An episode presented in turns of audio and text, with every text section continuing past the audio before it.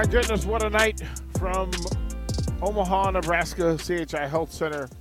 Uh, the Omaha Supernovas get their first win in organization history. Uh, they sweep San Diego. The Mojo, listen, great effort, great talent, uh, but in front of 11,000 plus. Coach Saunders, it's a statement. Consecutive, two consecutive 11,000 fan matches. That's pretty impressive. They call us the volleyball state for a reason. My goodness gracious! Everybody else is on notice. Um, it's a thing, like to watch the presentation uh, and then to watch the team itself elevate and change itself and, and go through. I'll ask you a question because it's it's a thing that we kind of wrap our brains around. But if I had to ask you to give a player of the game, don't give it now. Well, don't give it now. I'll give you time in the last segment before we go off air. We'll give you a chance to celebrate somebody. But who are the candidates? Who are the folks who played above and beyond for the Supernovas? I mean, our middles just day in and day out are great players. Yeah, I think we might have two of the best middles in the in in the league that I've seen so far. I mean, of all the games I've watched on TV and everything else. I mean, obviously, Veronica Stones is a very good middle. Um, Hart and Dixon are great defensively, but when they get opportunities on offense, they put the ball away. Paige Briggs obviously has got to be in there. You don't come off the bench and terminate at 50% and go all the way around and pass balls and dig balls and make all these great plays for like your team captain. I yeah, mean, I mean to come in for Brooke. That's huge too. Um, and then Betty, Betty showed what Betty can do, and and Betty's going to be a player that, you know, with her and Brooke both on the outside. I mean, I think that was like a lot of the hype behind Omaha's. We have Brooke Nuneviller, we have Betty De La Cruz, we have these really really good players. We have all these AU players and all that, but. Um, I think this, the supernovas will achieve as much as our outsides and our middles will take us. I, I want to give a shout out to Kendall White and, and, and her ability, one, uh, to keep it moving, to keep the ball moving. She keep, keeps it off the deck. Uh, she, she's the energy force.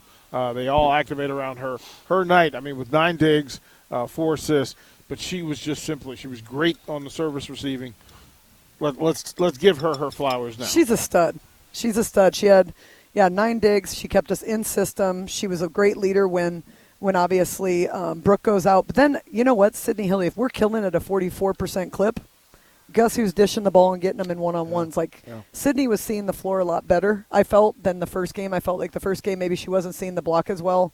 Um, so her decisions to where to set the ball weren't as good. I felt like her decision making tonight was a lot better.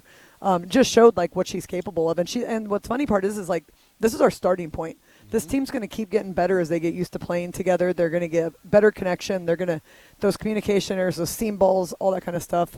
It's not going to be an issue in a couple weeks. And I mean, this season goes fast, so they've got to continue progressing one step in front of the other, day in and day out, match by match, and hopefully not have any like third set letdowns like this. But that was the first time where we were up 2-0, right? Last match we were down 2-0, so we could come out the aggressor and we're going to do this and and this time it, it, the roles were flipped. But these are all learning experiences for these guys. It, there's no way we haven't figured out in the coaching business how to prevent the letdown that happens when you're up two sets or you're up big in a, in a game. We haven't figured out how to master that. What's required? I mean, what do you say? Uh, what does Coach Collier say going in up two sets to none and trying to keep folks in line and on point? I think if you ask any level, if you watch the Huskers this year, where did we struggle?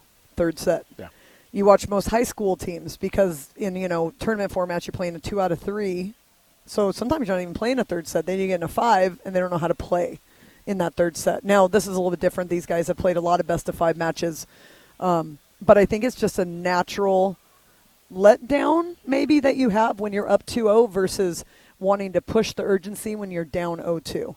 And so it's a matter of like not necessarily changing what you're doing, but maybe giving them a different expectation for the third set. Like third set, we've got to get our middles going sooner. Or third set, you know, we've got to find a seam ball on serve or whatever it might be. I mean, you could give them different goals that will then lock in their focus um, and maybe prevent that like little third set letdown, slow start. How do you how do you identify the fact that they didn't fall into the pit? They didn't just stay in it. There's a thing that was said, or somebody, or somebody who steps up and says, "Okay, enough." Let's let's finish and this thing. Nadi and Nadi, when she gets subbed in, that's what they did. Her and Nia, right? weren't they the double sub that yeah. got them going? Yeah. Nia got a block. Nadi got, a, you know, a serve, two serves over the net. you know, like they were they were bringing that little extra energy, getting the ball to the middle. What What do you say to San Diego? Um, one, you you've got some bona fide stars, uh, Tomkom, uh, Stone. Those are stars. Uh, what What would you say to them to help them go forward? Because you've they've faced one A and one B in the federation, um, and not had the results they want. What do you say to them to get them going? That's a tough start right out of the gate. Yeah. You have Atlanta, Yeah. and then you got to, and then you travel. Maybe don't even get a practice. You get Yeah. kind of a walkthrough type of thing, and then you have to play again. Um, I haven't looked at their schedule, but I'm curious as to how much time they have before their next match. And I would, I would hope they'd have some time to work on some things. And and you know, like Bird said, this is a long season. You play everybody four times. It's gonna be real hard to beat someone three or four times.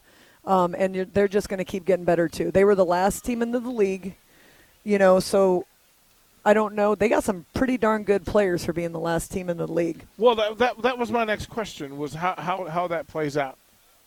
So Rico is showing us February 19th is their next match. Wow, they got, they've got some time. They've got time. They have like kind of what we did. So they have time to get better. Today's the third. They'll have two weeks, and I bet you they'll be a much improved team.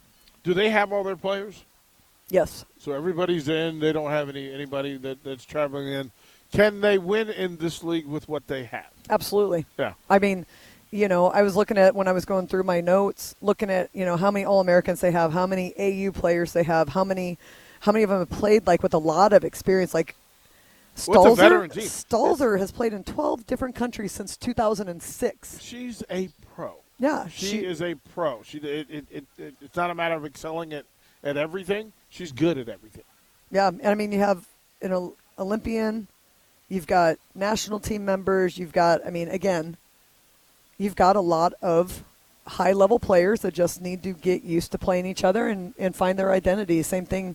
You can't freak out when you're 0 and 2, but you got to definitely find what's going to work for your team. You know, and I think I love that double quick they run with the the middle and the outside. I think it tricked us every single time. Tomkom's an elite setter who can dish the ball, make the right decision. Um, yeah, they're going to be. I think it's going to be a different team when we see them next. How important is it for a player like like Nadi to, to, to accept the role, uh, deliver when called, and to stay a positive force? I mean, uh, it's a it's huge. Everybody on that team has to accept the role they have. You know, they're all professionals. How many of them are used to sitting a bench? None. Right. I mean, the same thing happens when your stars leave high school and they go to college. A lot of them end up sitting the bench. They've never done that before. But the, one of the keys to a team success is role acceptance. And knowing that if your number is called, you're going to do the best you can for your team.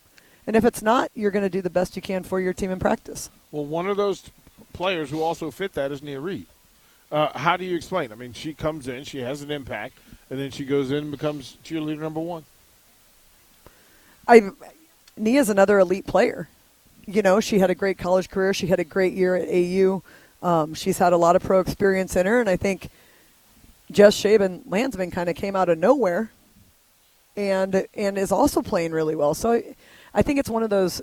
It's a first world problem, right? We've got 14 great players that we could put in at any time, and and we do, right? Like Paige got an opportunity tonight. Nia got another opportunity. Like a lot of them are going to get their numbers called. They just need to make sure to capitalize on it and then really just stay the course in practice. I, I, I think it was important because we said before the match that we expected to see more of Paige. We saw more.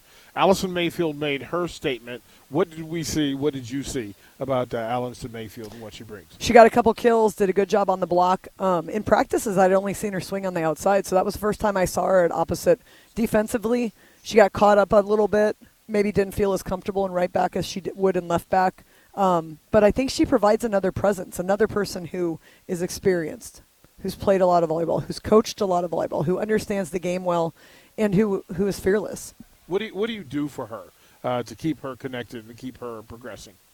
Oh, I think that that'll happen naturally in practice. I think that she's going to have plenty of opportunities in practice in either training reps or 6v6 reps to really show what she can do and get more comfortable on the opposite if that's the role they see her filling versus being on the outside. We, we also got a flash of Gabby Thomas, and I'll ask you, what can we expect more from her going forward?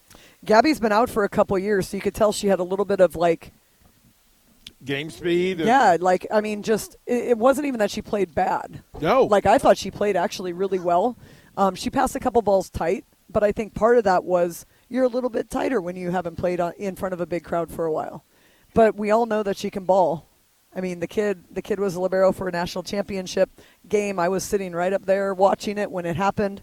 Um, I think the more she gets back into the flow of things, the more comfortable she gets back there. She just provides a different presence than Kendall back there. They're just two different players, both very good at their jobs, both of them great at serve receive, both of them great at defense. I, I, think through the numbers, and you started to go through them, and we watched Tori Dixon being interviewed down here, and I, I just want to go back that what she did and what Danielle Hart did, what the two of them did, not only defensively but offensively, to have Danielle put put shots down, and Tori is a forceful, impactful player. What does Tori do, and how is how impressive was tonight?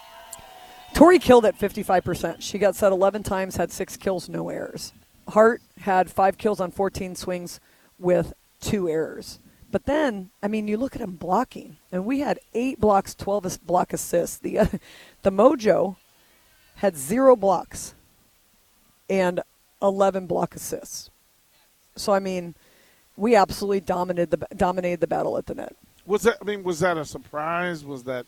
Is that something we should expect? Because I didn't see it in watching them against Atlanta. I didn't see that sort of dominant performance.